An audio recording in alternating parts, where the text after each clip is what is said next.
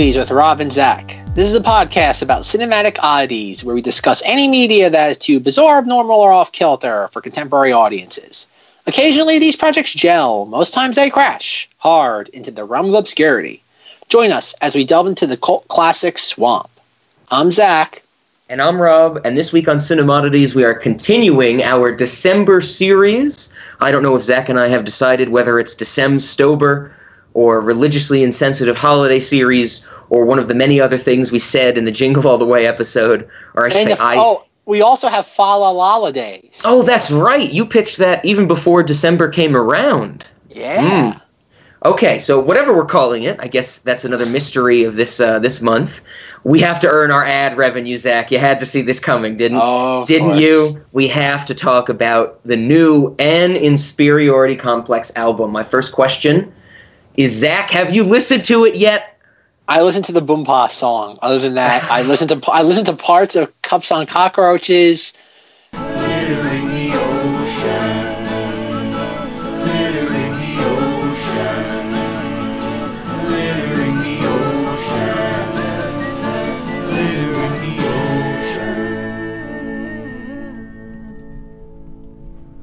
Uh, other than that, I, I can definitely say it is not S Club. And that's probably the highest superlative I can give it.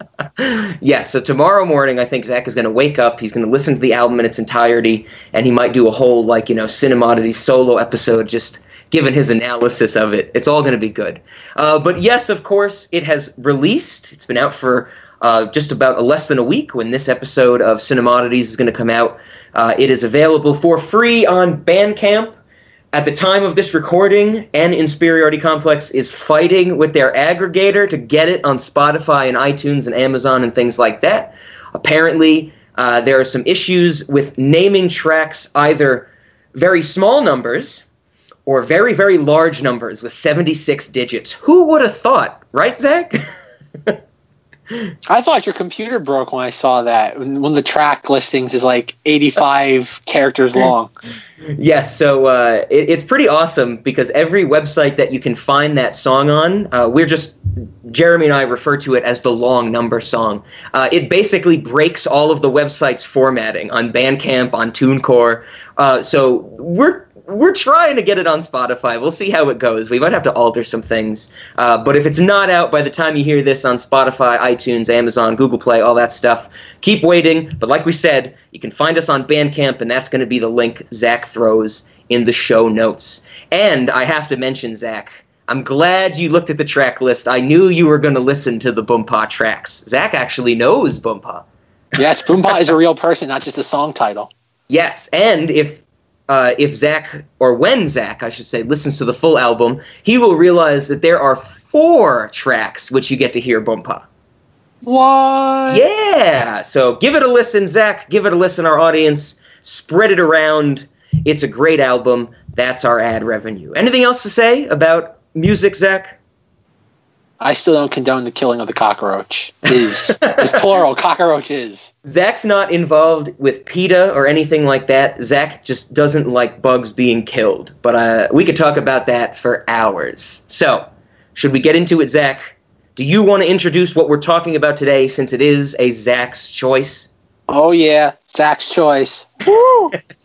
it's like how somehow the last like outside of Jingle All the Way, the most of the other weeks were Zach's choices, but this one is extra special because we're talking about a movie. I would imagine most people who listen to us have seen at this point.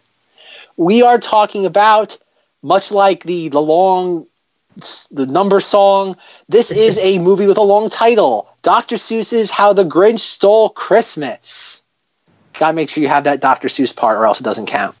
Is This the is- 2000? I've seen 2000 in parentheses attached to this title a lot. Is that part of the title? Well, I wouldn't be surprised because you have the the '60s cartoon, and you have the new one that just came out, I think, last month. yeah. So that that's I guess that's why I I, I was imagining I was seeing the date when I was researching this. Um, but that's not part of the title. No, I at least I'm not aware of it being part of the title. Okay. Well, uh, it if it was part of the title, it would be accurate because this movie came out in 2000. Yes. It did. It came out in November of 2000. This movie is 18 years old, which I have a hard time wrapping my head around. Mm, did we just miss the anniversary, the 18 year anniversary? Almost by, by like a month, maybe. Okay, Maybe. okay. Well, you know, we can't hit them all, but at least we're in the same year as the 18th, right? And 18th is a big milestone, as Yes. everybody knows. Yes, this Uh, movie can now uh, what smoke tobacco and buy lotto tickets. So it's a I very have important anniversary. No idea what the tobacco age is anymore. Who knows? Um, but I do want to say something else about the date, specifically the year this came out, because I saw 2000 attached to the title quite a bit. And in my research, I certainly looked at the soundtrack for this movie. Zach, Where are you, Christmas? Well, well, I kind of I skipped that nonsense. I wanted to see Oh. if there was anything really kind of out there on the soundtrack because we do get to hear Jim Carrey singing in this movie. Um, so I looked into the soundtrack, and while I saw, you know, "You're a Mean One," Mr. Grinch with Mr. Carrey credited on it, I also saw that the soundtrack included a song called "Grinch 2000." Oh my God! this song i'm not joking i i didn't want to believe it when i first read it but this is a song solely written and performed by jim carrey and busta rhymes are you familiar with busta rhymes zach Uh, yes, I'm aware of him, but I've not heard anything he's done recently. okay well busta rhymes his one of his shticks i think why he's kind of famous his his musical hook is that he can spit words faster than a lot of people he's a very very fast rapper and I, I'm a huge fan of Busta Rhymes. I love his features and a lot of the artists I, I really know and love. But this song is really strange. I'm assuming Zach has never heard it. Uh, one, it's pretty slow. Busta Rhymes is basically talking the entire song, which is really weird. And we'll have to get a clip in here because it's like the tempo of the music and the tempo of the lyrics don't match up. Like they're at two different speeds. Like one of them is 60 beats per minute and one of them is 80 beats per minute, and it does not sound that good. This is a Flip Mode Squad Jim Carrey collabo. Now what? Uh, hallelujah, kids, hear this. Come on, while I lace it and try to prepare this for y'all. Oh, well, I got a story to tell about a dude I met once miserable as hell, and how grouchy he was, and how slouchy he was. And when he talked, you smell his breath, and how frowsy it was, and how drowsy we was. And if you daydream, I'll give you a pinch. Now, let me tell you about Mr. Grinch. Every holiday season while we was young, growing. Oh, so I, I am I right in saying you haven't heard about this song before, Zach? No, because when you first like, every time I think about this movie, it's always the dumb Faith Hill song. And Yeah, I- yeah. I, wouldn't because even like I would say that is has outshined not in the overall pop culture zeitgeist, but when it comes to like just this movie, the Faith Hill song is more prevalent than the "You're a Mean One," "Mr. Grinch." Yeah, yeah. da. Like, yeah, that's it's weird that the Faith Hill song really that was positioned above the Thurl Ravenscroft '60s version. Yeah. So, so yeah, uh, Grinch 2000 has gone largely unnoticed. Who knows? Maybe one day an inferiority complex will cover that song. Wouldn't that be something? One can only hope. I, I the other thing I have to mention is the the very last line of the Grinch 2000 song is Jim Carrey as the Grinch saying something like, "I want to give a shout out to the West Side of Whoville," and it's pretty it's Oh pretty God. funny. it's Oh my it's pretty funny. There's a lot of things in this movie where it's like, how on earth? I guess either the executives had no idea what it was going on, and it just it was like, I, I guess no one's gonna notice this, so just let it go, let it stay in. No one's gonna notice this. I'm There's glad- a lot in this movie that I'm shocked got past people. I'm glad you're bringing this up, Zach. This is kind of how I felt about the whole thing. We have to we have to get into the movie a little bit more. You know, how did this get in here? The whole movie is kind of like how did this get made? Because right off the bat, I have to mention this is a Ron Howard film. I, of course, everybody knows Ron Howard from being the director of Solo, right? That's his top billed credit these days. That or the uh, narrator from Arrested Development, one or the other. I don't think he's One or done anything other. else. Yeah, he's never done anything else, right? Uh, but this is a Ron Howard film, and I, I'll be fair, I do not know Ron Howard's standing in 2000, um, but I would imagine it was fairly good. That you know he was kind of looking to make a family film, and this isn't. This film is more like a buckshot. It's kind of all over the place, just like Jingle All the Way. So that's our theme for December: movies that are atonal. Uh, is that it? Do you agree with me? Uh, like I, I'm not a big Ron Howard fan. I, I just put that out there. Uh, I mean, were. honestly, how how how can you be a Ron Howard fan? So so what? There are He- a lot of people out there that defended him. When the whole Han Solo thing came up, there was an insane amount of people that were defend like circled the wagons around so him. what? The people who loved Happy Days? Like, what else has he done? Well, like he like a lot of people like Apollo 13. Like an insane amount of people like that movie. Again, he's done again, he has done things like again, A Beautiful Mind, Cinderella Man, Rob's favorite film of the millennia, The Da Vinci Code. That's right. He did the Da Vinci Da Code. Vinci Oh, Code. that's like he does but again like in the last few years like, i'd say ever since i guess it'd be cinderella man and uh, the da vinci code it's just stinker after stinker like you have angels and demons the dilemma cowboys and aliens uh, I heard Rush was a pretty good movie. That's the like was it the Formula Formula One racing movie with Chris Hemsworth. I've heard that's pretty good. Oh, Yeah, I didn't. I never saw that though. I've heard that's good though. Um, in the heart of the sea, which is like I think like a hundred million dollar Moby Dick adaptation with Chris Hemsworth that like made no money. I never even heard of that. Yeah, nobody else did either. and Inferno, which made like I think like half of what the Da Vinci Code made on its opening weekend. What like, was Inferno? Was that about firefighters? No, Inferno is um Yeah, the third? Da Vinci Code. Oh, oh, I see. I see what you're saying. Okay, I. It's the third Da Vinci Code. It's, but it's not the Da Vinci Code. What's No, the se- it's not. So they did the second Da Vinci Code. Yeah, Angels and Demons. Did he direct that as well? Yeah, he's done all of them. I, I I only saw the first Da Vinci Code, and I remember it like people who read Angels and Demons were like, Tom Hanks goes and steals dark matter from CERN, and I was like, what the hell is going on? So yeah, who knows? yeah. So Ron Howard's kind of been in a, a lull. Like, not to say that he can't make like all these movies are decent. There's they're, they're decent time wasters, Mhm. but I don't think he's made like a high caliber movie since the early 2000s. Because A Beautiful Mind was like the last like prestige picture I can think of that he that he dipped his toe into. Okay, that yeah, that was uh, very well received, wasn't it? Back in the day, Russell Oh, Crowe. yeah. They won a bunch of awards. Him and Russell Crowe and whatever other branches that worked on that movie. No, that's a you bring up a good point because the day like now for Ron Howard, honestly, when you ask me about Ron Howard, the first thing I'm going to go to is the narrator from Arrested Development and a main character in Arrested Development when Netflix picked it up because Netflix doesn't know how to write anything. But back in 2000, he must have had some some ground oh, because definitely. another thing that I want to mention in my research, I found that I was absolutely blown away by this movie, and Zach might know and be able to expand on this. This movie broke the record back in 2000 for the highest grossing second weekend in the US and Canada. Did you know that? that- that's a dumb record. I, okay, as Mr. Official Box Office Prognosticator, Yes, yes, Zach. This is this is what I want to hear from you. this this is firmly i think anybody who knows me this is my wheelhouse not as much as it once was but this is still my wheelhouse i hate when we have uh, box office records and you shovel qualifiers on top of them it's the third highest sec- Okay, Zach, those were the fun things I had. Now we have to get to the not fun thing, right? Discussing this movie. yes after 45 minutes of a prelude Oh, it's just like Jurassic World. I tried to put it off as long as possible. I guess I'll say it right off the bat, Zach. I do not enjoy this movie. It was a pain to watch this movie, to be honest. What do you think? Since this was a Zach's choice, is this one of your favorite movies ever?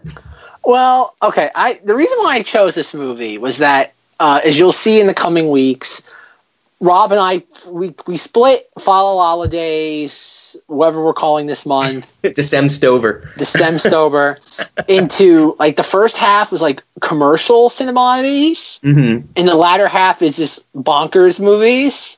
Yes. And I was thinking about this because I, forget what I, I think originally this is when I was going to cop out and use a Star Wars holiday special and be like, oh, I'm going to have to edit one episode instead of two. And I figured, no, let me put in the extra work. And I, because I was thinking about like commercial Christmas movies, and I've always been fascinated by this movie, Okay. but not like in the sense of something like Fan- Four Stick, where like it had like a troubled production. Because there's really not a lot of like background info on this movie because it was a very just sound set. Like there really nothing unusual happened. hmm And but the thing, I, I guess this is my own backstory. For the record, I do not. I want to like this movie so badly. like I really genuinely want to love this movie.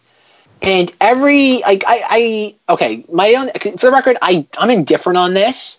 I think it's a very weird movie. I want to say I find it baffling that people loved it so much at the time, and this is my own history with it. Yeah. I remember when this came out in 2000. I guess we were well, Rob and I didn't know each other yet, but it was 2000. So I want to say I was in third grade, and like I said, it Mhm. came out like November 17th, 2000. And I, I'm pretty sure the Monday after it came out, all my friends went to go see it in elementary school. Okay. And my and for whatever reason, my parents just I guess it was more my mom than my father just did not like refused like adamant to take me to this like did, did not want any parts of this and i cannot figure i don't remember why hmm because and rob's gonna find this fascinating rob knows how i save all my ticket stubs Yeah. i actually had one of my first ticket stubs that i still have is my ticket stub to seeing this Oh man, right on. Okay, this is the fun part. I did eventually get to see this in theaters, but I want Rob to guess. This came out November 17th. Guess when I finally saw this, Rob? The, the date. this is the Uh, date. The date. Um, I want to say January fifth. Close. December 29th. Oh man, I was gonna go late December, but I was thinking like, no, no, he'd wait. He'd wait. His family would wait. Okay, okay, right on. Close. Why? Why so long? Why I so have- long? I don't know. And I think, and as Rob knows too, I have this psychosis where I have to see a movie like the first day. I think Rob, I think that's probably one of the cornerstones of Rob and I's friendship was seeing movies on the first day. And I, think remember this is when when we couldn't see Watchmen the day it came out because my dad had something going on like Friday night. We went and saw it like what Saturday afternoon or Yes. Saturday midday. Like on the car ride there, Zach was like shaking and had the sweats, like he was going through withdrawal. He was so nervous that he hadn't seen this movie yet. It was great. we'll, we'll, we'll get to that in a couple months. yes, oh yes, we will. That's right. But the thing, I, I, I think that's what it was because I, I don't know why I even wanted to see this after. Like, I don't know why my parents would have. I, I don't know my father. He probably didn't go, but I think he, or maybe he did, I don't know. And I don't know why my parents would have reneged four days after Christmas. like I don't know why that was. And the weird thing was, I have my ticket stubs because that was a very interesting period hmm of me seeing movies because that was because that was back when I went to a Baptist Baptist Christian. That's back when I went to a Baptist Christian school, and I saw like four movies in the span of like a week. Ooh. I saw. I have my ticket stubs. I can. I, I so I have the dates. This isn't just me imagining it. I saw The Grinch, Nice. 102 Dalmatians. Ooh. I didn't know there was that many. Yes, well, plus one. Castaway Wilson. and and the dentistry with the the, the ice skate. of course. and Miss Congeniality. Oh, okay. I You look at the that in a ticket stub. time. You look at the ticket stubs, it's like December 29th, December 31st, January 2nd, January 4th. It's like the strangest, just like considering that like I did not get to go to the movies for like over a month, Mhm. and then all of a sudden it's just like everything at once. And to this day, I don't know how I pulled that off at like nine years old, or not even eight years old, getting my mother to go see all these movies. Well, Zach, I, I think you, you you might be able to uh, predict that I'm going to ask. Did your parents miss your karate class, getting your blue belt, and you had to you had to cash in some chips, you know, to go to the movies? So in such quick succession, after you rattled I- off all the commercials for these movies. I really have no idea how that happened. Like to this day, I could not pull off seeing four movies in a week. I don't know how I did it then. right but on. but going back to the Grinch, we might we might do a little bit of the side story of me seeing Castaway during that week because that's that's part of the story too. That's a really weird one. I can still remember that. Um, after that, after watching that, 'Cause I didn't want to see that, and I got it's funny. I got dragged to seeing that. I remember just Like, being I don't know how I saw four movies in a week, and then immediately follows up with, "I didn't even want to see one of them." I love it. I remember I remember Castaway. I remember I can still remember like again eight years old afterwards because we I remember I remember just being bored out of my mind. Like it's one of the very few times I remember just being like restless in the movie theater because it's just so it's rare for me to be restless in a movie theater. And I remember afterwards we went to like a hibachi restaurant and my parents were like I was just so tired. I think Castaway is like almost like a three hour long movie. Yeah, it's pretty. It's pretty long. I think that you know it's uh it's about as long as the Watchmen Ultimate Cut, right? Oh man, almost as like it's like a third of the length of a Tool song. well, Tool songs are infinite, so I don't think you can measure them like that. Oh dear lord. Um, but no, I remember just being bored. I remember like we go to a hibachi restaurant, and as, anybody who's been to one of those knows, like you sit with people you don't know, like you're at one giant table. It's the I remember my parents. Yeah, horrible. And I remember my mother be. I remember my parents being like, "This is the greatest movie ever." I'm just sitting there like, I think I have my my face in my bowl. Plus, I didn't want to go to the hibachi restaurant. I'm like, what the hell is this? I don't want to eat foreign like Asian food. Uh, but no, that's I, I was bored out of my mind for Castaway. But no, going back to the Grinch, I remember when the movie came out. All my friends saw it probably like the weekend. At, probably it was one of the, like Rob. Probably anybody who's been to high school or middle school or elementary school can tell you when like a big movie comes out. The Monday when you go back to school, everybody's just talking about it Of course. it's just one of those things where it's like, oh, and back well, back when people actually when there wasn't like eight million forms of entertainment. So like for a bunch of kids in elementary school in third grade, this would have been like the big thing. Like, did you see the Grinch? And by me not seeing it, I like it's kind of like that, that picture from Meet the Parents, which is also a 2000 film, where it's like circle of trust, and very and the little dot is me outside the circle of trust. See, if I can't trust you, Greg, then I have no choice but to put you right back outside the circle. And once you're out, you're out. There's no coming back. Hmm. Well, I would definitely like to stay inside the circle. and that's and that's where I was for this because like I remember everybody being obsessed with this movie in 2000. Like I remember this is just like one of those things where everybody talked about it.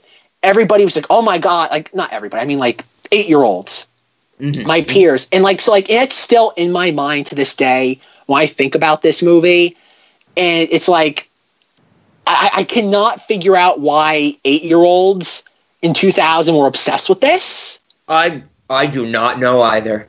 like, like other than like the superficial reasons of it being a kiddie movie, like, and the weird thing is it's not even a kiddie movie. It's like it's an hour and forty five minutes long.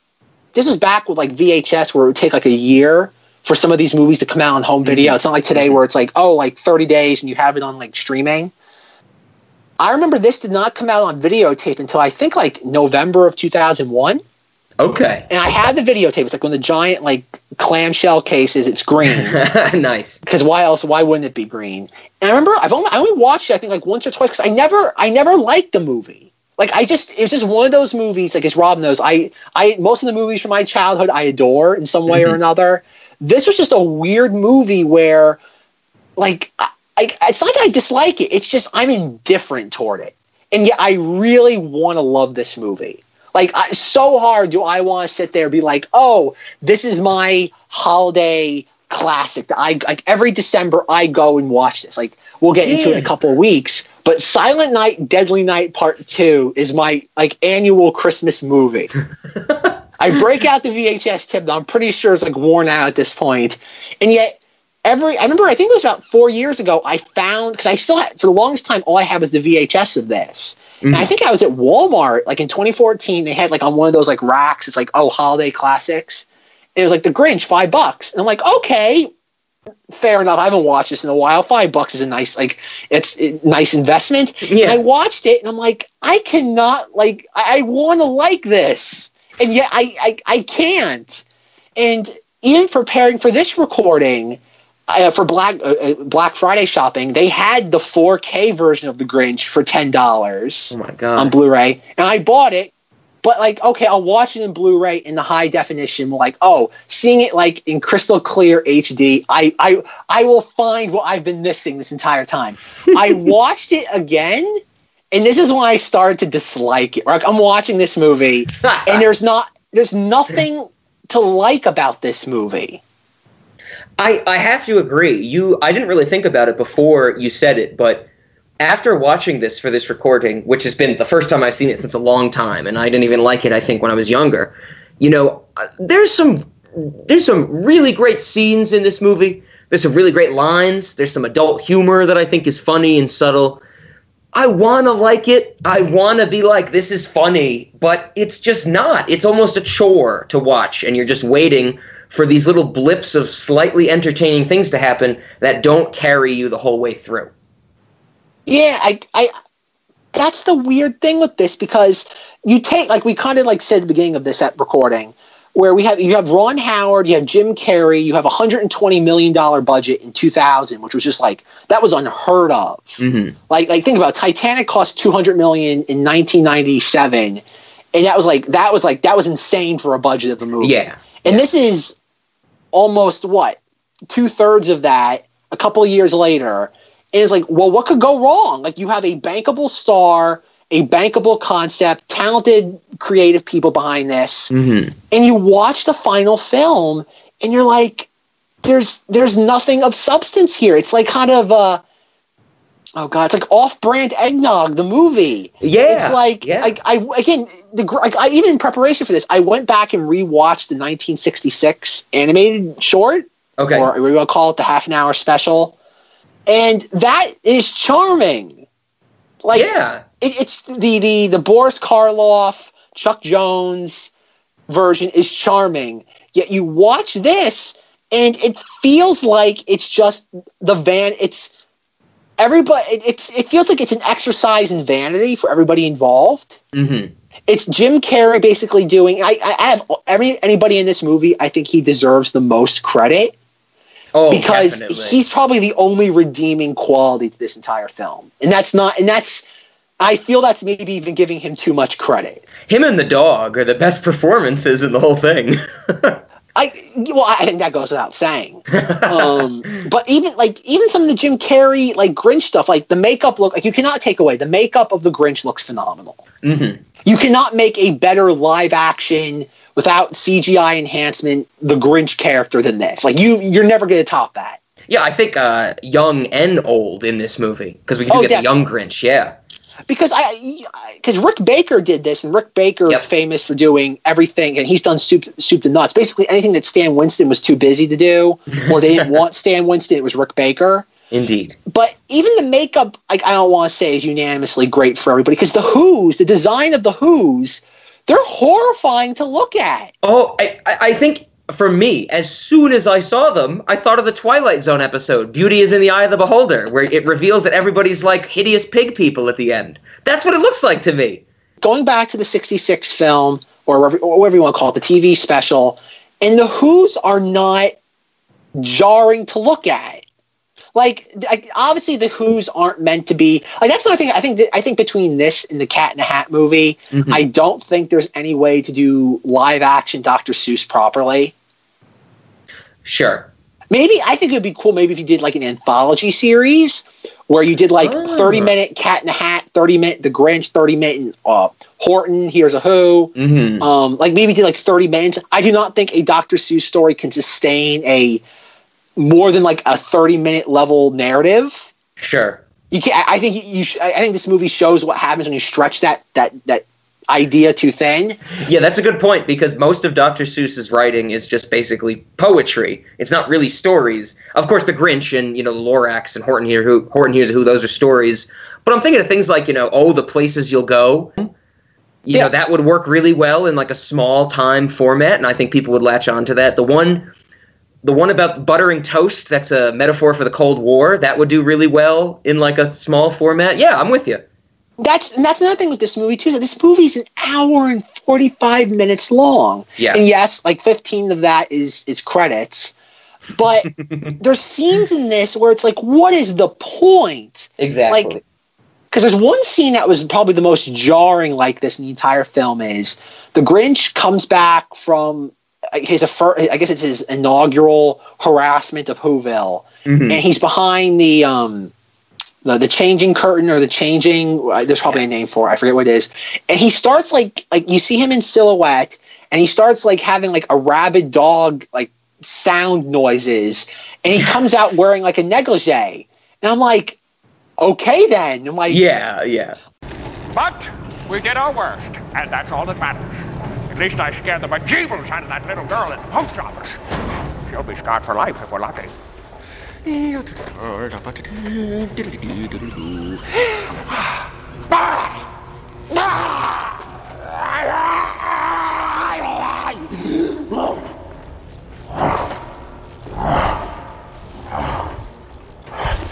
Funny she didn't rat on us, though. Did the brain numb filthy casuals go nuts for that in 2000? I'm um, guess they did. Because looking at the grosses, this made an insane amount of money. Yeah, yeah. Like that's the weird thing about this is that like I don't know like like what's the old thing like you like you you show you can show Charlie Chaplin or the Marx Brothers and the Three Stooges to like people mm-hmm. in different cultures, different languages, different like socioeconomic distinctions, and everybody will laugh at Charlie Chaplin shorts. Yes. It's like there's a certain baseline to timeless humor. Yeah, I look at this and like I- like I said, I can imagine the audience, crowded theaters in 2000. The audience is just guffawing as they shovel popcorn into their mouths. yeah, I think if you were to put this movie, like let's just say you update the humor. I'm not saying you just obviously there's a lot of 2000s stuff in here, Yeah, late 90s, yeah. 2000 stuff in here. Yeah, it was a pre pre 9/11 world, Zach. We have to remember. Yes. Yes, very pre 9 11. I'm pretty sure this is what caused Osama to finally greenlight those attacks, was this film. Get it? Greenlight those attacks. Oh. Ba-da-ba, ba-da-ba. Oh. Um, no, that's a that's a horrible joke. Uh, anyway, so I, it's funny when I rewatched this over the weekend. Later that evening, it was on TV, Oh man. and I I, I, I, I I think it was the scene like right after like they they put the Grinch in the sweater and they have him like in the town square like during all the what do they mm. call it the the Who Christmas fest. There's a name for it. I don't know what it is. yeah, it's like the Jubilation. yeah the Whobilation. Yeah, and he he's like the cheermeister or something. Yeah, like that's another example of stretching this plot thin. Yeah, for real. And I'm like like I'm watching it and some of like that's probably one of the only moments of the film I actually found like amusing. Hmm. Because like because that's a very like you look at the Grinch story and I don't even say the story you look at the the 66 TV special because the book the book is too thin. There's there's not enough there. When people think of the Grinch they think of the 1966 special. Definitely. and the Grinch is a very the character is a very relatable character. All of us at some point in our lives have become jaded to the idea of Christmas. At some point in Oh. our lives, people become jaded to that concept. Oh yeah, I see uh, every once in a while on like you know random meme websites. I'll see someone post like screen captures of, of this movie with Jim Carrey looking at his schedule and going 4 p.m. self-loathing, 4:30 p.m. stare into the void, 5 p.m. lay down and cry, and they're like, I relate to the Grinch so much. Now those inviting me down on such short notice. Even if I wanted to go, my schedule wouldn't allow it. Four o'clock, wallow in self-pity.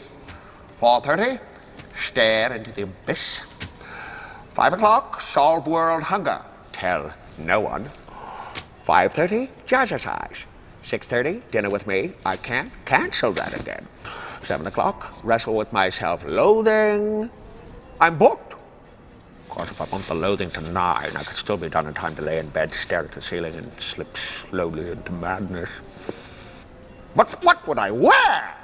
But I, I think it even goes like beyond that. What this interpretation of the Grinch, if you can even call it that. Mhm. I think the idea of just a Grinch. Like how many times you'll be in a conversation with somebody and you'll they'll say whether it be Christmas time or not, will say, "Don't be a Grinch." exactly. it's a Grinch is somebody that's not uh, what's the word drinking the festive Kool Aid, whether it be again holidays or just it's you're having a birthday party for Steve in the conference room and someone's like it's just being a Grinch is somebody who just does not drink in the Kool Aid, good or bad, and yes. I think we all everybody can relate to that. That's why the Grinch is the main character of the 60s. That's why he is the main character because he's mm-hmm. very easily to relate to Yep. and you take this again a what 105 minute long film and it's like well you can make him like don't me wrong there are some really fun moments in this with him being the the grinch Mhm. as in just somebody who, who doesn't like the holiday like we have him with the mistletoe and he's sitting there he like he's putting it near his butt and he's like you can kiss this whoville Yep. and it's like okay that's that's that's that's a modern day version of I don't want any parts of this holiday. And then, yeah, and uh, when he's impersonating Santa, and Cindy Lou Who is like, "Santa, what's the meaning of Christmas?" and he's like, "Vengeance." You know, yeah, I'm I'm all on board with that. Santa, what's Christmas really about? Vengeance! like that's that's the the edgy version of the Grinch. Mhm. That's the stuff that worked at the time. Maybe not so much anymore because probably everybody again now you have articles of like what was it the the somebody was writing articles saying like Rudolph the rain red nosed reindeer is like fascist or something. Like we live in a like we live in a world today where nothing is sacred and, and unless you're crapping on things people like you're not happy. Hmm. So who knows? Like that's why I think it's weird too how you. That's why this new Grinch isn't doing as well as this one did.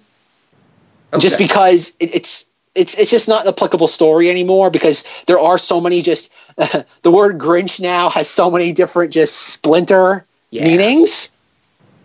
Yeah, But- it's become its own dictionary term rather than you know this character. It's become much more than that. Yeah. That's what I mean, though. Like, so now, like, you think you think somebody is like, you, you ask me what's their interpretation of the Dr. Seuss Grinch, and I would imagine everyone would give like, whereas maybe twenty years ago, a lot of people would give you the same sort of like adjectives. Mhm. Now it would just be like, oh my, I, you wouldn't be able to figure it out. God, it'd be like the worst Family Feud episode ever. It's like describe the Grinch in these terms. It's like, well, good luck, anybody, unless you basically close your eyes and just open up a page in the di- dictionary. Certain things of this movie do work well because you do have like like some of my favorite moments are. and It's funny that they're just solely Grinch. There are moments when there's nobody else; it's just the Grinch. Like you have him in his. I don't even know where he lives. Like there's machinery. I don't know where he lives. Like clearly he lives next to the dump. Yet there's machinery in the mountain that's never explained what yeah, what like it is. the it's like the whole mountain has to be hollow or something for how big of a space he has in there. I don't know, but it has machinery in it that's never explained as to what its purpose is. Yeah. Um, but like some of the stuff I like though, it's like when he's like like he's doing the echo, and it's like I'm gonna talk. It's it's like you got, you got, I'm an idiot. You're an idiot. Oh yeah, that And was in my he's like- notes. that was awesome. And then he's like, well, I'm gonna say it in a whisper, so when my voice reverberates off the walls, and when it gets back to me, I won't be able to hear it. You're an idiot. I'll tell you, Max, I don't know why I ever leave this place. I've got all the company I need right here. Hello! Hello! How are you? How are you? How are you? I asked you first. I asked you first. Oh, that's really mature, saying exactly what I said.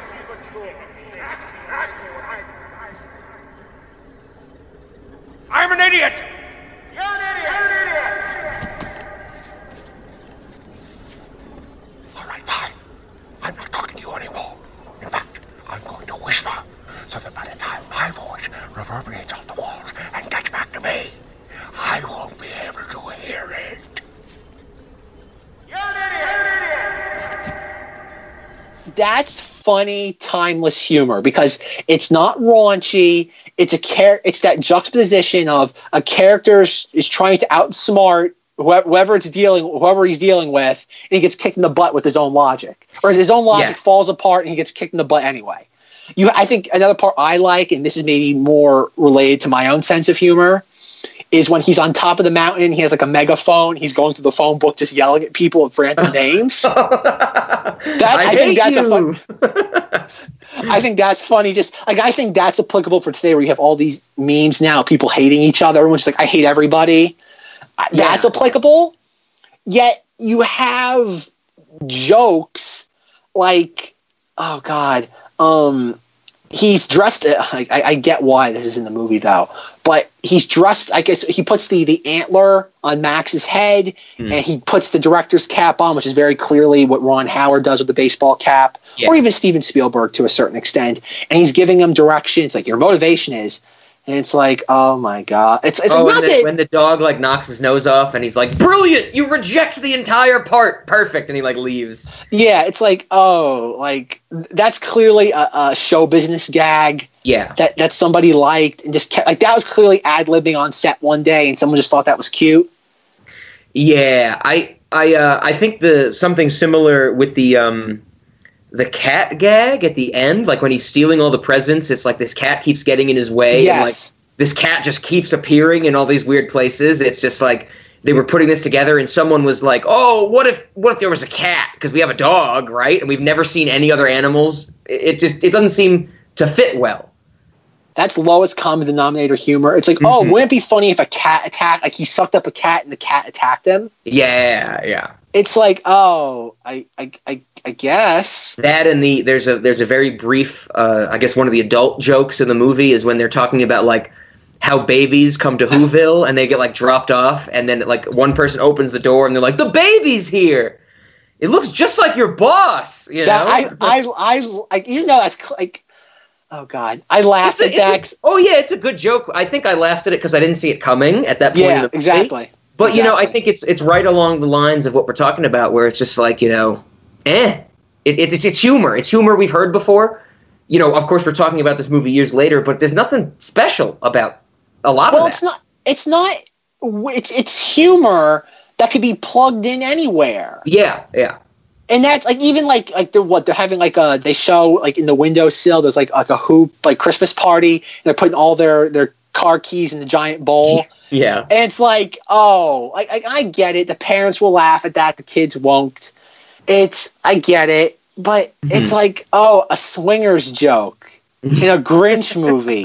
I'm like you're telling me the writers couldn't spend an extra half an hour and figure out another uh appropriate not I I don't mean like in, in, in a age appropriate sense but like an appropriate joke to like Christmas time Exactly. like like there's nobody else like maybe you see like the husband with a flask about to pour it in the wife smacks his hand away and it's, like it's like something like that where it's like okay it's still edgy but it's like oh a swingers joke yeah, yeah.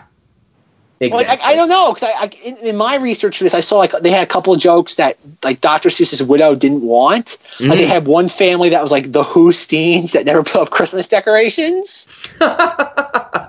I would imagine when Dr. Seuss's widow watched this movie and she saw like the car keys being put into the bowl, she probably had no idea what that was referencing.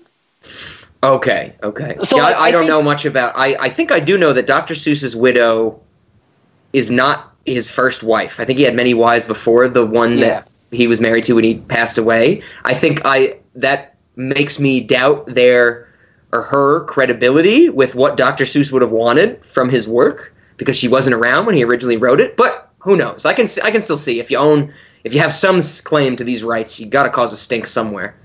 Well, she, I know, like she's a, ho- like I guess the problem though is that Seuss never, like, would ever like give blanket film rights or TV rights. Like, everybody's like he is like to this day getting a Dr. Seuss adaptation like off the ground Okay. is like impossible because of her Oh. because okay. she is like like okay so this is what i was reading for the uh, for this movie this is the deal they had to make with her Mhm. in order to pitch their ideas to geisel the producers had to be willing to pay five million for the material Okay. that's just basically to get their foot in the door Yeah. hand over 4% of the box office gross so that's off the top that's not net that's off the top Oh wow. 50% of the merchandising revenue Mhm. and music related material and Jeez. 70 and 70% of book tie-ins. Oh my god. And I want a royalty from everything sold. well, that's it's funny cuz you look back at this movie there wasn't a lot of merchandise for it. yeah, I, I, I know I don't think I've ever looked- seen any. like I've even looked there's like I think a couple of action figures and I think there's Mhm. maybe 3 like Jim Carrey Grinch dolls and they go for Okay. like a lot of money now because of just how rare they were at the time. Sure. or how well, rare now, and they weren't a lot of them produced. And I think that's why you don't see a lot of this incarnation of the character anymore. Is Okay. that it's just it was just I think it was almost like there was no money in it for anybody. Like oh, I think the only place you ever saw this incarnation of the Grinch was I think at Universal Studios in Florida and in California for Oh, their like for their because that because it's a Universal movie. Yeah. So I guess just having an actor, like I guess they don't have to pay her anything, just to I, I put an actor in the makeup. Mhm. I don't think there's any rev. I don't think she gets a cut of that for every time an actor dresses up and just does the dance on like the the Christmas Day, like I don't know, the Daily Parade. Oh, okay. So like that was the only time I've ever remember seeing that incarnation of the character. like after the movie came out because like to this day there's like I remember it's funny I have a, a picture like in a photo album somewhere and I'm wearing a, a Jim Carrey Grinch TV or uh, movie shirt and it's like it's him and Max and it's like let's ruin Christmas or like let's like, like like like I don't know it's some weird pun with Christmas time Sure. and I even went like in preparation for this I was just curious I'm like because a lot of times you can find some of this stuff like people are selling and I couldn't find any pictures of it even Oh. this was like the definition of like a one and done. It was Mhm. like we made the movie, try to make as much money off it as possible, which I think they did. Over the years, it's not timeless, and I think it's time. It's not timeless for like all the reasons we already described. The movie is not very. The product. It's funny. There's effort here. Oh yeah. I feel it's misguided effort. Yeah. Yeah. Definitely. It's all over the place. It really is because, like, another thing. It's funny. I saw. I forget who it was. Somebody on my Twitter feed was talking about this, and said, "Why does this movie look like it's like was shot during like the worst smog crisis in California?" Because you, you think like if you imagine like you sit down, someone says once again, Ron Howard directed, Jim Carrey starring, one hundred and twenty million dollar live action Grinch film. Yeah. You think of bright, shiny colors mm-hmm.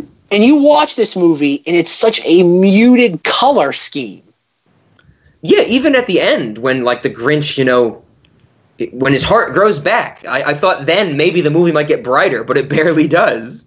no If, like if anything, it, it's brighter because they put their tree back up or something like that, not because the movie actually changes it.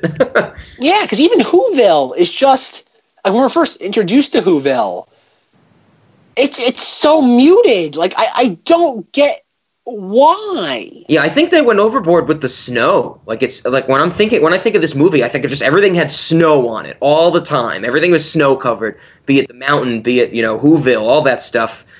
And you know, brighten it up. You know, even if it's snow, it doesn't have to be dark and gray and overcast.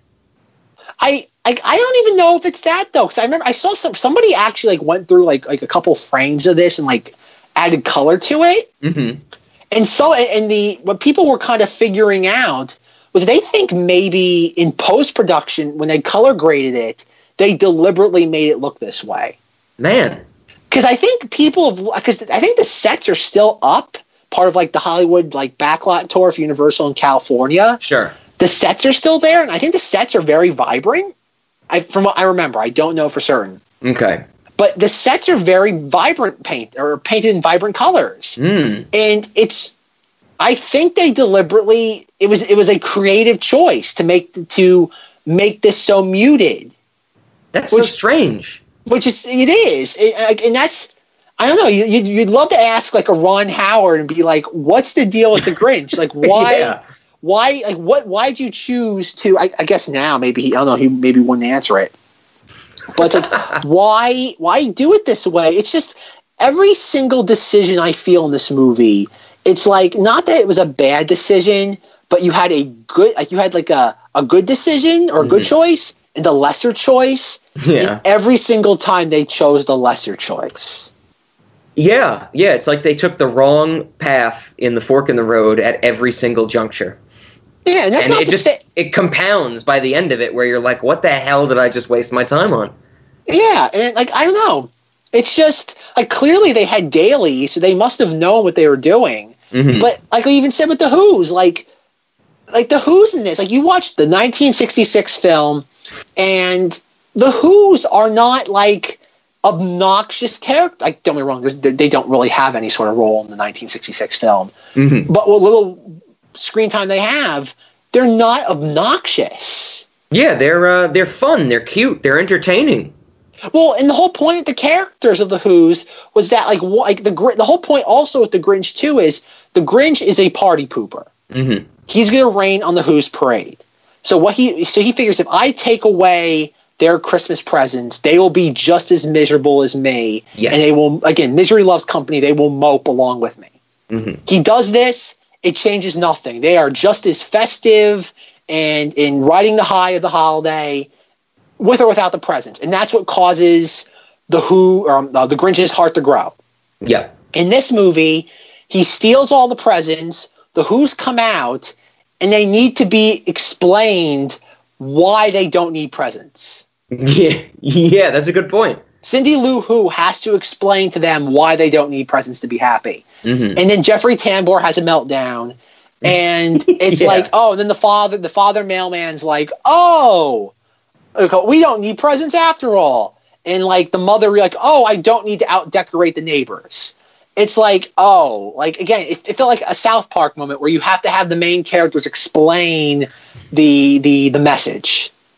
Yeah. The, the the part where the satire dips down into we don't think you're smart enough to understand this is satire of South Park at least. No, I I, I see what you're saying, and it's unfortunate. Yeah, definitely. Because Jeffrey uh, Tambor, he doesn't. does- He gets. Does he get comeuppance at the end? No, I mean, uh, possibly with the thing with his wife because his wife is the like the Grinch's love interest. Well, Martha not May. his wife. It's like his. It's just his love interest. Like nobody's. Like they're not married. Oh, they're not married. Oh, okay. For some reason, he I thought they were proposes. married. Well, that's another weird joke. Oh, like, he proposes to her, Yeah, and that's what's you're right. Because the Grinch gets set set off during like the jubilation Mhm. because he watches Martha May get proposed to, and that Yeah. that kind of just that sets him off a little. And then yeah, and Jeffrey Tambor gives him a, a razor, razor. a shaver. Yeah. and that's and that's the double whammy that just says like, okay, he's had enough of this, and Yep. like he's gonna blow.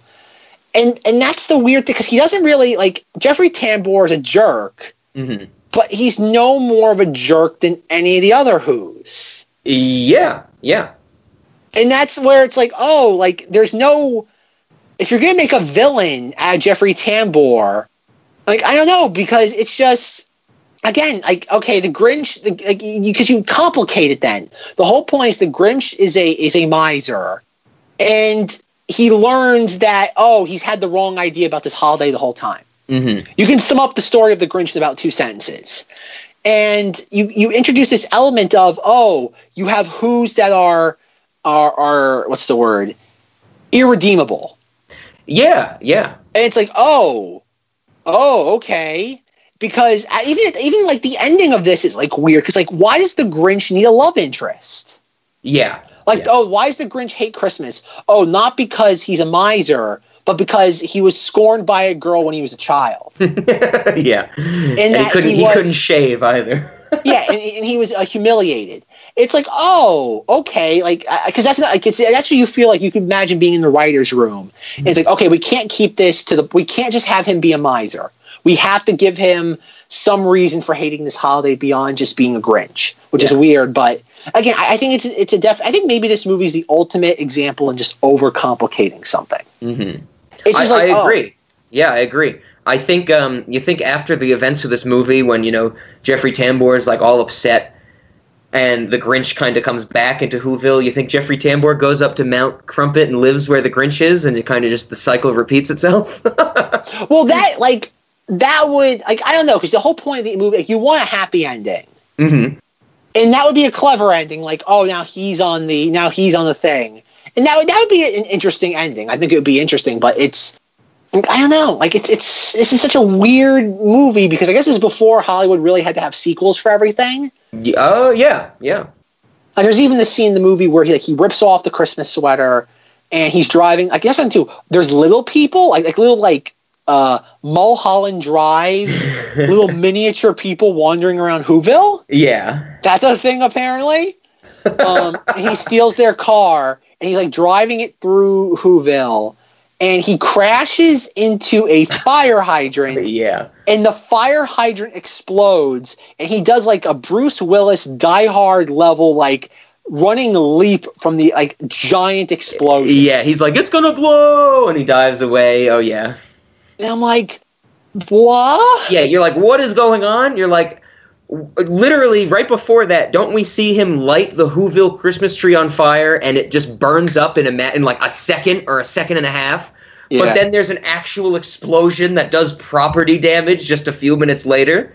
I, that's the thing too. Like he takes the bottle of moonshine, takes out like the weirdest like like lighter I've ever seen, and he like like blows fire. Like I guess that one. Like I'm surprised anybody like signed off on that. Yeah, yeah. Like that's just like that's another one. It's like oh okay then apparently like I get it now or not is what's the word um tightly wound as we are Mhm. where we were back in 2000. Pre 9 But 11. it's 9/11. um, Rob's just pushing me further and further toward that uh, 2001 blockbuster series. uh, uh, so, like I said, there's so many. Like, even also, like the way this movie is shot is peculiar because there are so many like Dutch angles Mhm. where like like the, the camera's at an angle like tilted. You have all these like weird sort of like oh god wide angle lenses where like Jim Carrey's like in your face. Like I get it, you want to show off how great this makeup is yeah. but it's like it's really like subconsciously to the the the the, the viewer like it's uncomfortable Definitely. it's uncomfortable Yeah, it's un- filmmaking. It's uncomfortable in the sense of some of the shots they give you. Also in the sense of you know how often they switch between some of them. Not you know i'm saying that it's quick like we're getting all these cuts and edits or anything like that. But it's just kind of like where you know you watch a full scene and it's shot a certain way and the next scene starts and of course it's a different place different character. But you can just you're clearly jarred by that change of visualization. It's noticeable.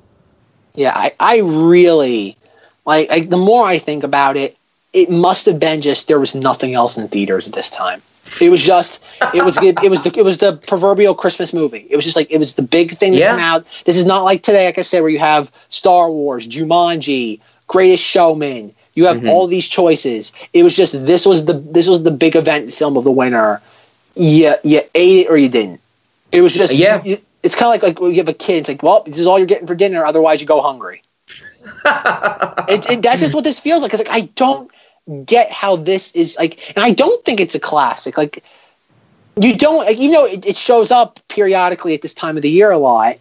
It's not a mainstay. This is not like a Christmas story where like, you you put your eye out, kid. yeah yeah Or or a Christmas. Oh, not Christmas. I mean, a, a Wonderful Life. Wait, yeah, Yep. right. A Wonderful Life. yep yeah that's on every holiday season Yeah, like like there are ones like uh was it National Lampoon's Christmas Vacation? Yeah, that that I think is still on a good bit. I'm trying to think, you know, back in the day when I was, you know, around television and what I would see nonstop in the holiday season. And yeah, you've mentioned some good ones for sure. I'm trying Char- to think. oh, Chris- Charlie. I'm thinking of the Charlie, Charlie Brown, Brown. Christmas special. that- Okay, oh, Okay, Yeah. I'm gonna I'm gonna read all. Okay, I have on Box Office Mojo the top ten Christmas movies of all time. all time, according All to time. them or according to Box some office. Box, box office. office. Okay, good. All right, it's worth noting that out of ten of out of the top ten, only Three are Marvel movies. yeah, oh god, only only three of these movies were made in the last ten years. Okay, Number ten is Four Christmases. jeez. Did we Number- did that come up on a, our Thanksgiving Yeah. episode as well? Yeah, that movie just won't go away. Uh, number nine is the oddly enough a Christmas Carol with Jim Carrey is uh, the the CGI Robert Zemeckis. Oh, okay, okay, yeah. I remember that now. Number eight is the Santa Claus two with Tim Allen. Mhm.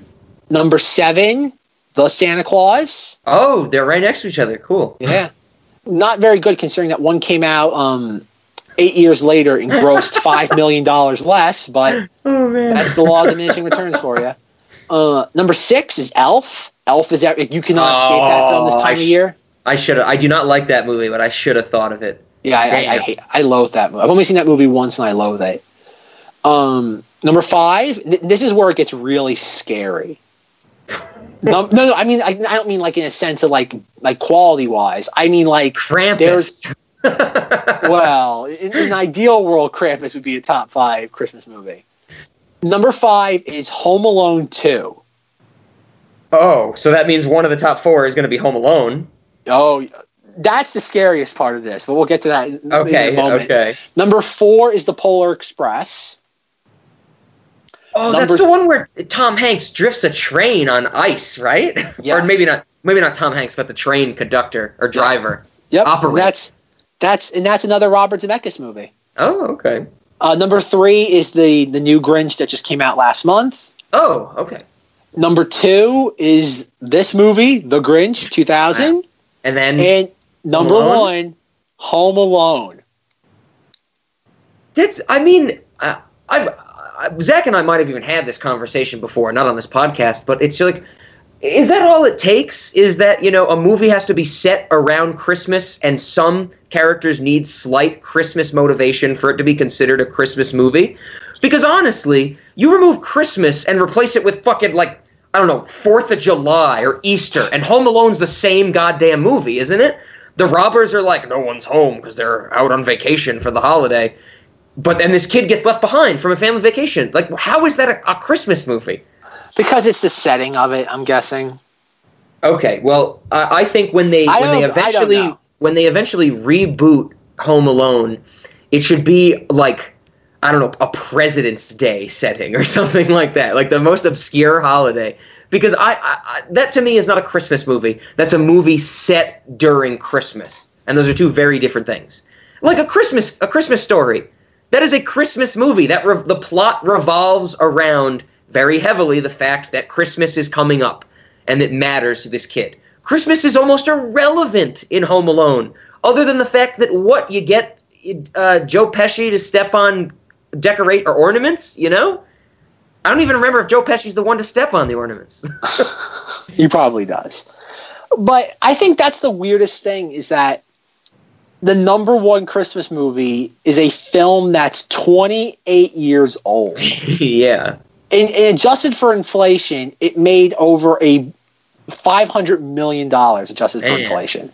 Man. Like I, I think that's to show you that like I'm like we, we keep making fun of this movie, The Grinch, Mhm. and maybe Hollywood just doesn't know how to make a good Christmas movie. It's just like they just don't. It's not prioritized. They just don't know how to do it. So why why put any effort into it? Yeah, that could certainly be the case. I mean, if anything, if I've learned anything from the names you just listed off to me, is they should just trust Robert Zemeckis with it. Just give him Christmas movies as a whole. He's made some Yeah. good ones, apparently. That's really because you look at like the like even you go further down the list. It's Daddy's Home Two, Nightmare Before Christmas, A Bad Mom's Christmas. Oh, Fred. Claus, uh, Jingle All the Way, Bad Santa. See, Bad Santa, I would say, actually is a Christmas movie. I would say Christmas is central to the plot there. Because, you know, you don't. Well, it could be Easter Bunny. You could have Billy Bob Thornton dressing up as the Easter Bunny and, and cursing. We can only hope. Like again, yeah. you look, you look at the movies. There's, there's really not like, like you- go to like the the fiftieth movie and there's no money to be made. It's Yeah. just. Yep. I think that's the weird thing. Is I I don't think Hollywood knows how to do this. Even look at like Box Office Mojo has the feature to look up like current movies that are like slotted for this genre, and there's only one. It's called Last Christmas, and it comes out next November. Other than that, everything else is like to be determined. Okay. Well, I think that, Zach, you and I should get on making the greatest Christmas movie ever, but it's going to get canceled in production. Oh no! And we're going to make a November style documentary about it. What do you think? Oh boy! and it'll be called something like the greatest Christmas movie ever made, colon, what happened to the greatest Christmas movie ever made, colon, When- Christmas movie that wasn't made, colon, cinemodities, and then just a colon. No other words, but a colon at the end. a couple, we'll throw a couple of ampersands in there, an apostrophe. Commas in the middle of words, definitely. Oh dear lord. Uh, like so, yeah. I, I this is a strange movie, and like 'cause I'm trying to think. Like I have all the like the annual Christmas movies that just show up at this time, like Elf and the Santa Claus. Like even the Santa Claus with Tim Allen doesn't show up as much as it once did. okay. And this is like I guess over time this will be. Like I don't. I have not seen the new Grinch. Uh, the moment they show him, like he's like I, know, I saw like the previews or a commercial somewhere, and they show him like in a grocery store, and he like somebody has Oh. like pickles in their like basket, and he like takes the pickles out of their basket, opens it, takes a bite of one of the pickles. I guess he doesn't like to taste it, so he's like about to. He then he proceeds to spit it back out into the jar, and puts it into somebody else's basket, and that's the joke. Oh boy. like that's that's a, a Grinch movie joke. I'm like, a why this is not this is not Grinch humor. Yeah, that's not like being a miser. That's just being an asshole. That's what I mean. So yeah, that's it's like, the people. That's like the. I don't know if you ever like you. Uh, I've heard from some people that it's like they go and they want to buy makeup and they like open the makeup container and they can see like someone stuck their finger in and like took a glob out. Yeah. Like that's just being a dick. That's what I mean, though. So like, I, like, I, that's why I think this new Grinch is like, oh, I, I, I'm going to reserve final judgment until I actually see it. Maybe I don't know this time next year. well, I think you should go see it on um, December 29th. Just Absolutely just keep, not. Keep in keep it in uh, touch with the old Grinch movie, the date you No. saw it. Oh well, maybe, maybe. Well, yeah, because I, I think I think we've established that your entire schedule and calendar revolves around anniversaries. I like. You know what? Now you put the idea into my head. I, like. I really like that as an idea. Zach's gonna be like, "Guess what, everybody? I changed my mind. I'm going to see." You laugh. I go to the box office. I want to buy a ticket for December 29th. But sir, we only have uh, a show times for the next week. I need to see the Grinch. Give me just give me a blank check. I can see it at any time I want, as long as it's on that day. As long as it's on. I gotta see what time I saw the Grinch. Maybe we can get like down to like like the hour. If you do, if you do, we got to have a picture of those two ticket stubs right next to each other. That would be pretty insane. I really. You know what? Now I. You know what? This might become a goal now. That's This actually be, um, might be.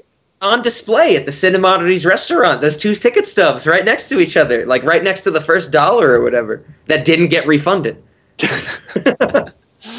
Oh well, we have a new goal. I have a new priority now in life.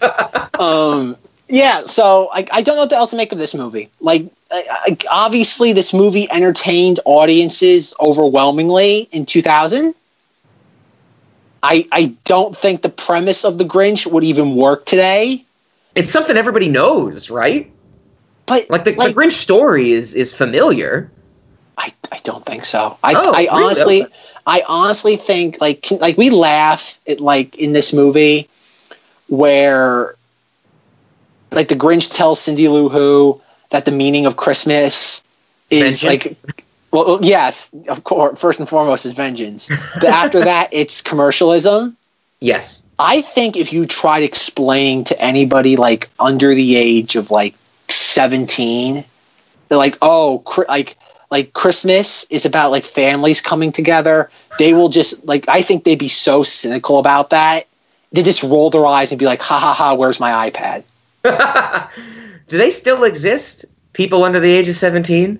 I hope not. They haven't gone extinct yet. I, I, I you know what? This is the last we call it uh, generation of, of the human race, would be would be doing everybody a favor. yeah, we're hitting ch- children of men status. Oh man, that everybody, people call that a dystopian film. I call that a bright future. Less people, the better. I don't know. Isn't there a Starbucks in one of the opening scenes of that movie? Like people aren't having babies, but there's still enough people buying Starbucks coffee. Does that surprise? Would that surprise you in real life? No, to be fair, no. that's probably the only business that would exist after people stopped giving birth. I really want to like this movie. The Grinch. Yeah. Like, I really want to like this. Like it does have that like nostalgic element to it, but like I think the reason why there is no nostalgic element is because I think I watched it. And maybe if I did see it around like before Christmas, maybe it have a little bit more of a feeling. I really want a Grinch, a Jim Carrey Grinch, like like I don't want to call it figure, like the, the stuffed animal, but like they're like insanely like not insane, but like we're talking like fifty like dollars Oh, for an open one and like a hundred plus for one in the box. It's like Is there a uh, Jeffrey Tambor action figure with him I as the mayor? Who? I, think there oh, is. okay. There's an action okay. figure. Right on. oh dear. So this this movie's this movie's like I know we've kind of like pinballed with this, but I think that's only fair for a movie that Oh, really yeah. has no oh god uh stable idea of what it wants to be. yeah, that's exactly what I was about to say. We pinballed around a movie that pinballed itself, so you know it's only fair. Only fair. Oh boy. There is another thing I, I do want to um, ask ask about the Grinch. Um, it's in this movie. It's in the the old special. I don't know. Just like Zach, I haven't seen the new one. I have no interest in seeing it. Um, but I'm sure they do this because it's one of the classic Grinch things, where they talk about the Grinch's heart. You know, that it's, that it's two sizes too small and then it grows certain sizes, whatever. But in this movie and the 1966 one, we have the Grinch using what I can only imagine is an X-ray machine Oh to, yeah. to look at his own heart. You know, Yeah. So here's my question, Zach. Uh, Two questions. Part one: How often do you think the Grinch is X-raying his own heart? And two, maybe that's why it's so goddamn small. what do you think? That's that's a very good point. He's pumping radiation into his chest, and he wonders why he's all fucked up. so that was something that's always like stood out to me with the with the Grinch. I always think of it's like he's he's we're looking at his chest cavity regularly, apparently, and then they did it again in this movie, and I had to bring it up. it's a plot hole, Well, right? the, well, in the first one, it's just it's there for the audience. Like he doesn't like pull out a, a X-ray. oh, okay. it's- I guess that's the one thing I didn't remember if it was like a cutaway or he had a machine or something. No, it's meant it's meant to show the audience that like oh like his his heart is growing. Like Okay. very early in, in the the 1966 one, they show his heart being small, and then later on they do it. and shows like oh his heart grew three sizes too large, and it's like oh okay cute. Uh, and this one, no, he legit like pulls out an X-ray machine. Yeah. and I was like, well, that's probably culprit number one as to why you're having heart problems. oh, man. Good old Grinch. Okay, we'll have to, when Zach or I, whoever first sees the new Grinch movie, we'll have to see, you know, if, uh, because Zach apparently just told me the Grinch goes to a grocery store. Maybe there's a scene where the Grinch goes into like a fucking MRI machine or something and gets his whole body checked out and everything's two He goes to the he goes to the imaging clinic. Got to see this. Yes, yeah, and he has to wait. We get to see the Grinch being Grinchy while he's in the waiting room for hours of the imaging clinic. Yeah. oh, I love it. Oh, I think another thing that's weird about this new Grinch is that like you look at any of the marketing materials for it. I don't think I've seen one image of him like in the the Santa costume. I do not with the Santa's Oh. cap and like the Santa's outfit. I have not seen one image of that. Every single image is just it's just him being green and that's it. with the orange background or something. I think I've Maybe. seen that a lot. Him with an orange background for some reason. Um, but okay, no, that is weird. Is there a dog? Does he have the Max dog in the new movie? Do you know? Matt, there is a Max. Okay, okay. Do you think in, in that in the new movie we're gonna get an origin story for how him and the dog became friends? Because I was a little upset we didn't get that in this movie. That we get his you know why he hates Christmas, but not how he has a faithful dog companion that dances when the Grinch is gone. we can only I- hope, right? I have no idea. Like I really like I remember like the marketing for the Grinch, this new one, was like I know they did a bunch of like tie-ins. I know like IHOP. We'll get into that when it comes to snacks. But like the, they did like a, like IHOP did tie-ins.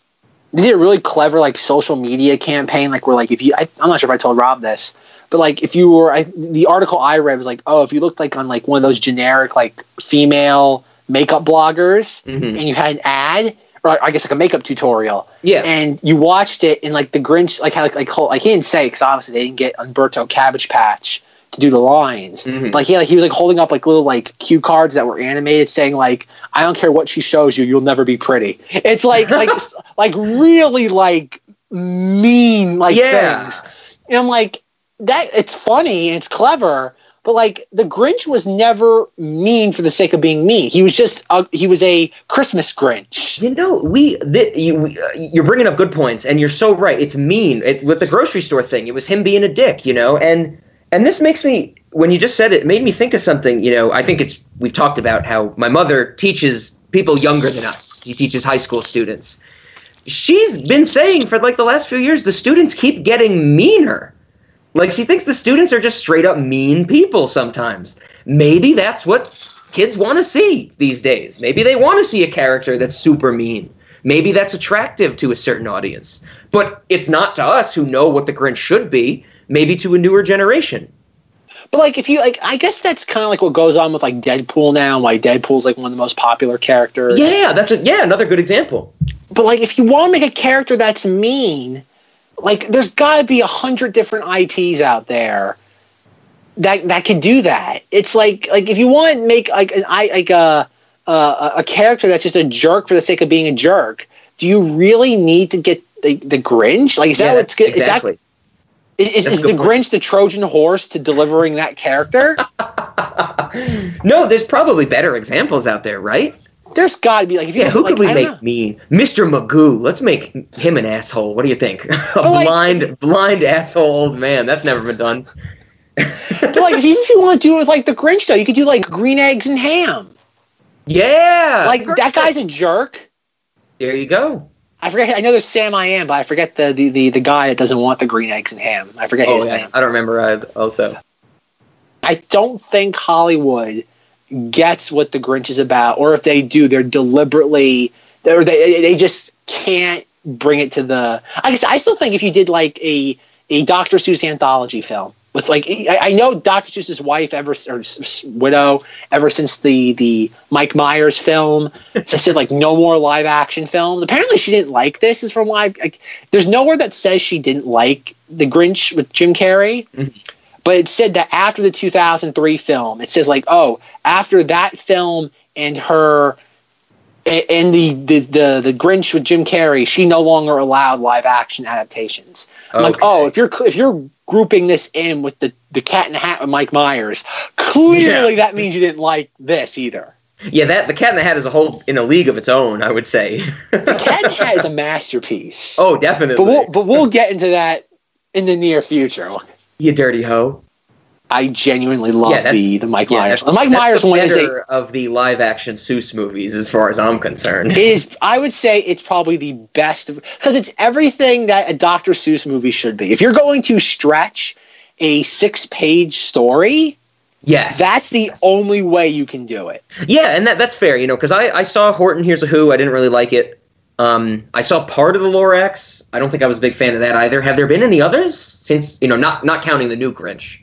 Did we ever get Uh, any other Dr. Seuss like feature, like wide release films? There's a Horton hires a whore.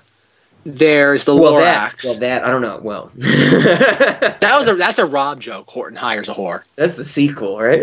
No, that's the first one. That's the that's the Rob joke. that's the true. That's the true version of the movie. No, um, the only Dr. Seuss movies there are are the 2000 Grinch, The Cat in the Hat, Horton Hires a Whore, The Lorax, and The Grinch, the the new Okay. one. That's it. Five. So what do you think we're gonna get next? Redfish, bluefish?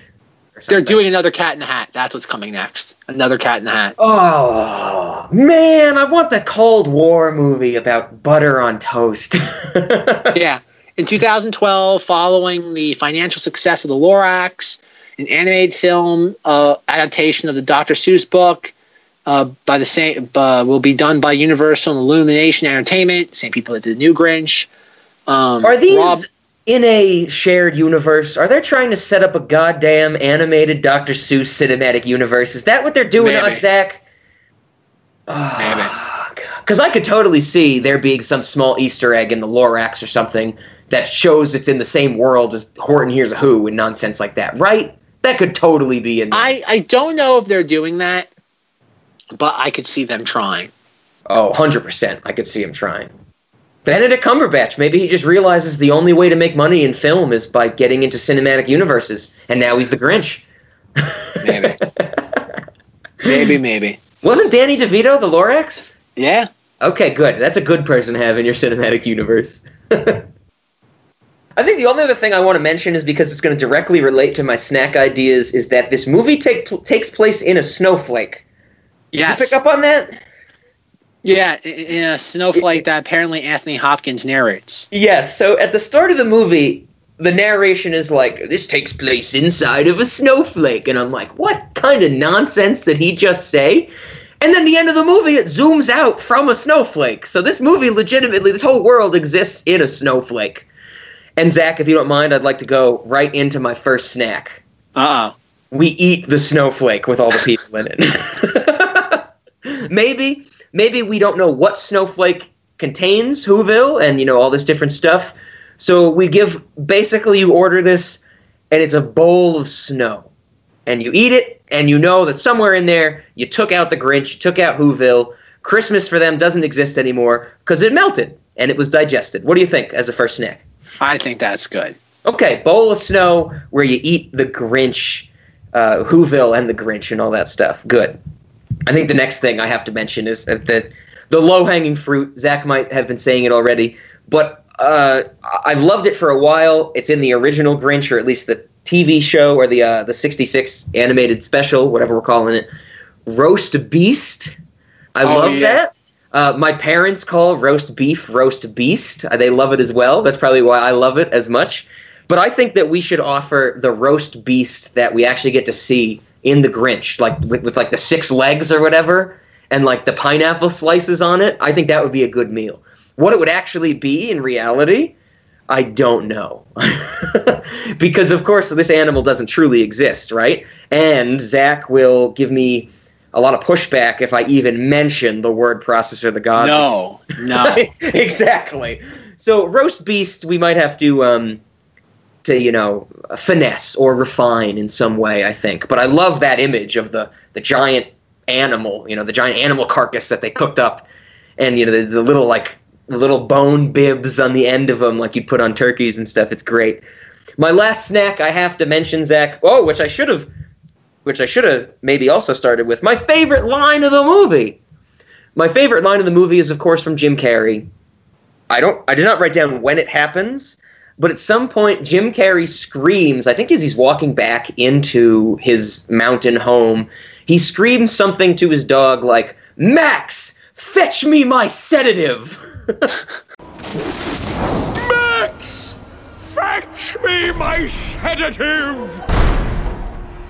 so I think that we should offer on the menu sedative as fetched by Max. That's what it is. ah, And so maybe it's an appetizer, or maybe it's an after dinner dessert. It's up to you when you want to eat your sedative. I don't know. It's, you know, I mean, Zach might be like, I want to eat and then have my sedative, so I have a nice, relaxing night. Where I'm going to be like, just give me the sedative as soon as I walk in the door. It's the only reason I'm coming to this goddamn restaurant. So, you know, it's up to anybody. They can order it whatever they want. What do you think? You know what? Who can say no to a sedative, especially after a movie like this? Yes, and I think on the menu we should keep it very general and just say sedative. We shouldn't say what sedative it is. That means we can also give them cheap stuff too. We won't have to pay for the top tier. Exactly. So you know, on the on like the grand opening, we're giving people like ketamine and shit, and then and then like a few weeks later, we're giving people you know ZzzQuil or something like that. Uh, Is ZzzQuil still around? Do you remember ZzzQuil? Yeah, no, it's still you can still buy that. God damn! I just can't imagine the pitch meeting. Whoever had that idea. Let's just put fucking four Z's in front of Quill, and they're like, okay. It's popular. It's been around now for like ten years. Oh man, okay. So I don't know how that figures into scissor, but that's a snack for another time, Zach. What did you have for the Grinch and the Cinemodities restaurant this week, Zach? All right, before we get into that, like Rob said, one more thing Mm. I wanted to bring up. Oh, yes. Cindy Lou Who, who, uh, considering that Rob's our music aficionado here, was played by the Uh. actress Taylor Momsen, Yeah. who's what's apparently like a musician called? now. yeah, what is it? It's like some two words. I, I've heard of them before. The Um, Pretty Reckless. Pretty reckless. That's it. Yes, I was. I wanted to say pretty woman's for some reason. that's sexist. Yeah, pretty reckless. I have certainly heard of them. Um, I don't know them too well though, and I listened to maybe one or two songs when I did my research and found exactly what you were saying, but nothing stuck out like the Busta Rhymes Jim Carrey song. Well, I know it's funny because like I had no idea this that Cindy Lou Who actually like grew up to be like anything of value. You should have just. I was about to say you should have just stopped with. I never knew Cindy Lou Who grew up, but I like that you added with any sort of value. That makes it even better. no, yeah, I mean, I had no idea who she was when I saw her in the movie as a child actor. Um, I was just angry when she started singing. I was like, why the fuck did Zach give me a movie with a child singing in it? That's just a no no. Um, and then, you know, when I found her name, what is it, Taylor Momsen or something Yeah. like that? I was like, I have no idea who this is. And I had to actually dive into her to see that she was part of this band that I had only very, you know, vaguely heard of. I think I was at a festival once where she was on the docket, but I had other bands to go. Not she, but the band, Pretty Reckless, was on the docket. And I went to see other stuff because I never really heard of them. Things like that. Well, it's funny because like I, I listened to some of their songs and like I, I think Rob would agree with me. They're pretty much like an edgy Paramore. Is that I think that's the best way to describe them. Paramore is actually a really, really good analogy, I would say, or, um, you know, comparison, definitely. But I'd say a little bit edgier because in one of the music videos I watched, she's like stripping down, getting like practically naked. Oh, which, okay. which I don't think what's her name from Paramore would do. Hayley Williams. Yeah, I, I don't think she would do that. Okay, yeah, I'm not sure. I don't really know um, too much about Hayley Williams and, and her taste in you know performances, but Paramore is certainly the one that is under much more scrutiny and would be um, watched closely for more raunchy things like that. Definitely. Yeah, because I know it's funny. I listened to, I watched a couple of music videos, and one of them actually, like, I like, I don't remember ever watching this before, but for some reason it was ringing a bell. And it was called "Make Me Want to Die," and for some reason I just remembered that, and I like it, it sounded familiar. Don't know why. Never knew this was like I said. Never knew Cindy Lou who grew up to be anything. Yeah. But apparently she was also on Gossip Girl, which was like like a huge thing in the late 2000s, early Oh, yeah, 2010s. yeah. I, I saw that. I had no idea. I knew that was always uh, Blake Lively and Leighton Meester's show, Mhm. but I never knew she was involved with that in any sort of like major capacity. Mm, yeah, yeah. But uh, yeah, the more you know. I thought you were going to say that you listened to some of her songs and you were like, I love them. They're my favorite band now. Well, maybe she was in that. Maybe she was And like the, the eighth member of S Club. Just be like, Rob, I talk to Rob every week and he releases new music and I barely listen to it. But this this Cindy Lou Who, she's amazing, right? She oh, definitely doesn't have any cockroach killing, so she gets a plus one in that column. That you know of, Zach. That you That I know. know of. well, until you start stripping naked in your videos, then then you know what I might be. wait till you see the next video. That's the Boompa one. It's it's stripping naked, listening to Boompa. yes, when Boompa's like, "Where are we going with our lives?" I'm just gonna get naked. bingo, bingo. Oh man, uh, Rob finally uh, cashed in.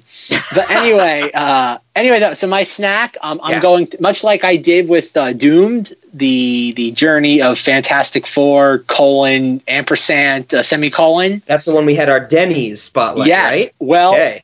and for this, for the 2018 Grinch, they did a menu. So this is the first item: Grinch's green pancakes. Of course. Two That's Grinch. the first thing that came up when I googled IHOP Grinch as well. no, Rob's cheating. Two oh, I Grinch. look at it. I can't no, look at it. because oh, one of them, you, I'm one of them you really gonna like. One of Okay, them you I, really I closed like. the link because I looked at the Denny's stuff. I think, but that was a different case. Okay, I'm ready. I'm well, to be fair, nothing here is as good as Thing Sauce. Like, like, like there's nothing here like it's like a smoking gun. Like what? What? um, we have two Grinch green buttermilk pancakes topped with sweet cream cheese icing, red candy hearts, crowned with creamy green whipped topping. Apparently, the the cream cheese icing is different from the green whipped topping. sure. Go figure. I would Our imagine that the green whipped topping would just be whipped cream that they mix some green food food coloring in. You'd think. I would also imagine that the pancakes are just pancakes with green food coloring mixed in. so nothing nothing really special about that. It's just colored weird. Okay, I'm with you. Eh, But you get red candy hearts. You can't forget that. Like the ones with the messages on them? No, I think they're like like just uh no, they're not the chocolate Oh, ones. o- okay. So just uh, oh, oh, they're not chalky. They're No. better. I don't want know. the chalky ones without messages on there. Good. You think you're just All right. Tums. Next next is the minty who hot chocolate. Hot chocolate with mint syrup topped with creamy green whipped topping and red candy hearts again. Oh, okay. They're really they're really going all out with the imagination. Okay, um, next we have this one actually sounds interesting. I know Rob's not going to like it because I think Rob's allergic to everything. um, the Whoville holiday cheesecake French toast. oh yeah, I'm allergic to everything you just said in that yes, title. yes, he's allergic to Whoville. Two King's Hawaiian rolls, French Oh. toasted and layered with creamy cheesecake filling, raspberry hold- topping, the- and creamy whipped topping. The King's rolls are French toasted. Yeah, Oh my god! I can't believe I never tried that. I've been eating King's rolls for years. I should French toast some up. That would be delicious. King's rolls are great. little does Rob know. In, the narrator's voice, little did Rob know that he was allergic to King's Hawaiian rolls this entire time. you know, folks, that Rob Rob actually had a conversation with me once where um like we were going through all the things he's allergic to, and I said, Rob, would you like a glass of water? And he went, Zach, you know I can't drink water. I'm allergic. Water out of a glass. I can drink water out of a faucet. No, he's allergic to water, folks. Rob's allergic to everything. Apparently, Rob's one of these people that ate everything in high school, and all of a sudden, it, he became allergic to everything over the course of college. That's why alcohol is so important because it pushes the water out of my body. Yes, there you go. Um, okay, next is, and I think Rob's gonna like this one the most. The Who Roast Beast Omelet. Not roast beef, roast beast. I like that. I like that. But what's in it? This description's like two lines long. our big fluffy omelet filled with shredded beef, Monterey Jack and cheddar cheeses, sauteed jalapenos, on- onions, and golden hash browns, topped with tangy barbecue sauce, more shredded cheese, and a serrano pepper, served with three buttermilk pancakes. Like a whole serrano pepper? Uh, it says and a serrano pepper. It Didn't say with with pieces. Great. that actually does sound really good. That sounds like something I would definitely eat. Whenever I make omelets, I certainly put many of those ingredients in them, but I would leave the roast- pancakes off. you put roast roast beef in there. I usually do ham cubes in my omelets, so I have to upgrade to the roast beast. Okay, good, good. All right, and then it says for the littlest of who's. IHOP is also introducing a kids menu. So we are breaking new ground. We are introducing a kids menu to the Cinemati's restaurant. We already have one food item in there. We have the kid-sized antifreeze. so this is what we have. Is this so? Because we have Sin E Modities already, right? That's the child Yes. wing of the Cinemati's restaurant. But up to this point, that menu has been the same as Yes. the full menu. Yes. Okay, I'm with you. We have a children's menu now that we're delving into. Okay, so that's gonna we're gonna work on that. This is gonna be separate now. Yes. Gotcha. So- I like it. the Mount Crumpet Kids combo. Mm-hmm. One Grinch green buttermilk pancake topped with sweet cream cheese icing, red candy hearts, and green whipped topping. But it includes one scrambled egg, one bacon strip, and one pork sausage link. And even better, kids eat free during the entire promotion. So we are giving this away at the cinema Cine Zach, this is gonna bankrupt us. you know everybody's bringing their kids here. But now we have an incentive to bring your kids. Well, the parents are getting the free sedative and the free DVD. They have an excuse to bring their kids. Oh man. And they have a Young Grinch Minty Who Hot Chocolate, which is the Yes. same thing but in a smaller glass. Of course, of course. So I guess now that this is the second time we've had other, I guess businesses, other restaurants' menu items on our menu, um, this is this is on here, right? The Grinch stuff we're we're committing is going to be in our Cinemati's restaurant. The Fan Four Stick, we haven't committed to that, right? Because we have more to talk about with that one. Yes, we get that's to good. later. Okay, okay. Yes, that'll be the follow up come sometime.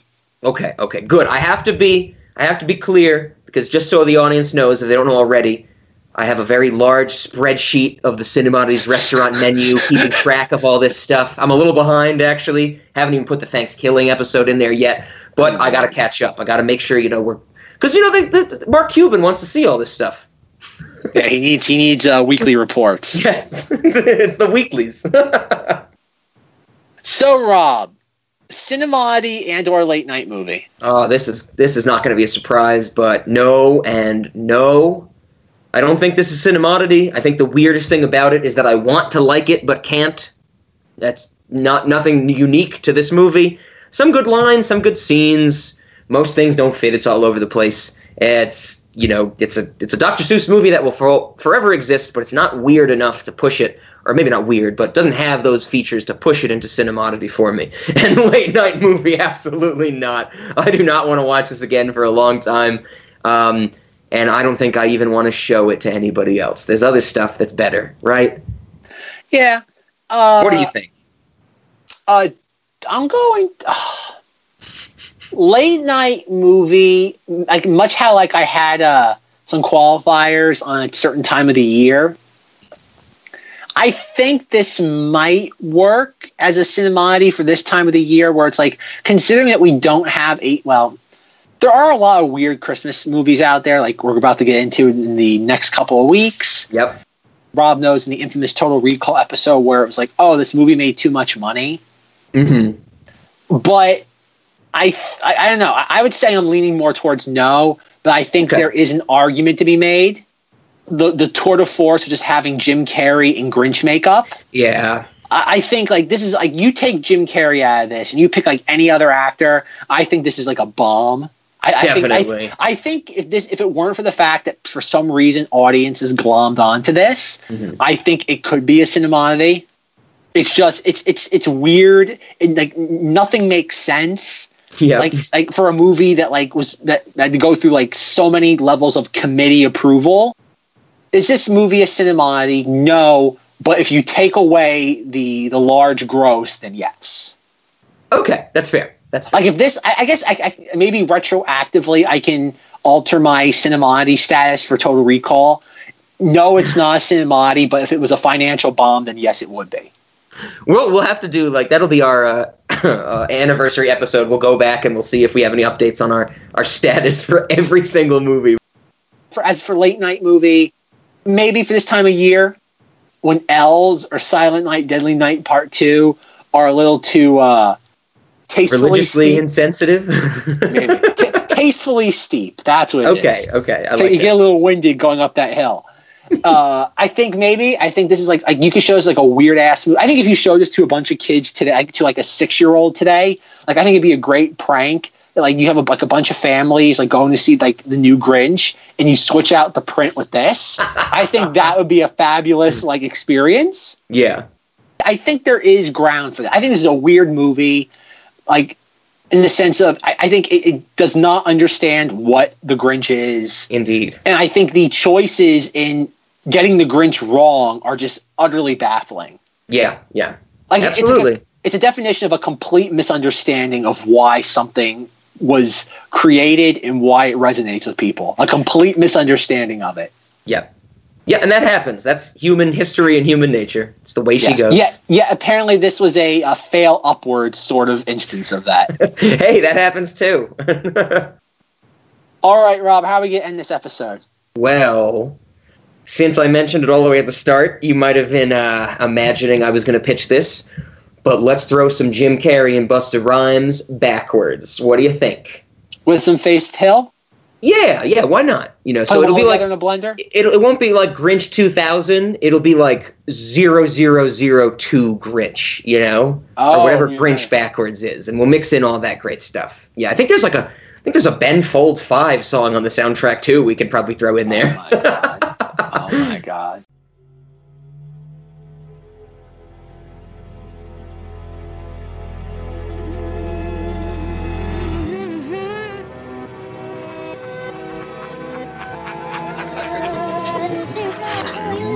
Russia with Russia we can all out.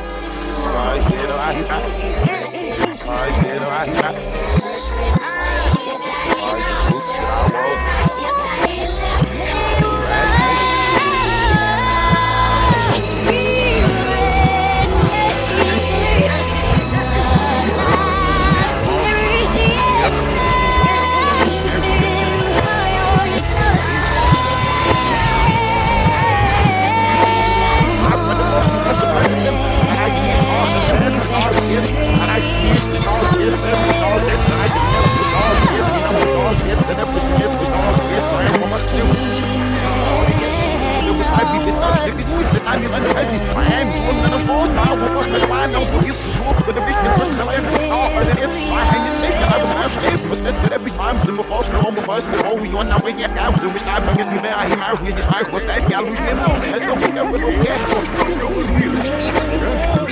I'm not even, I got the facts.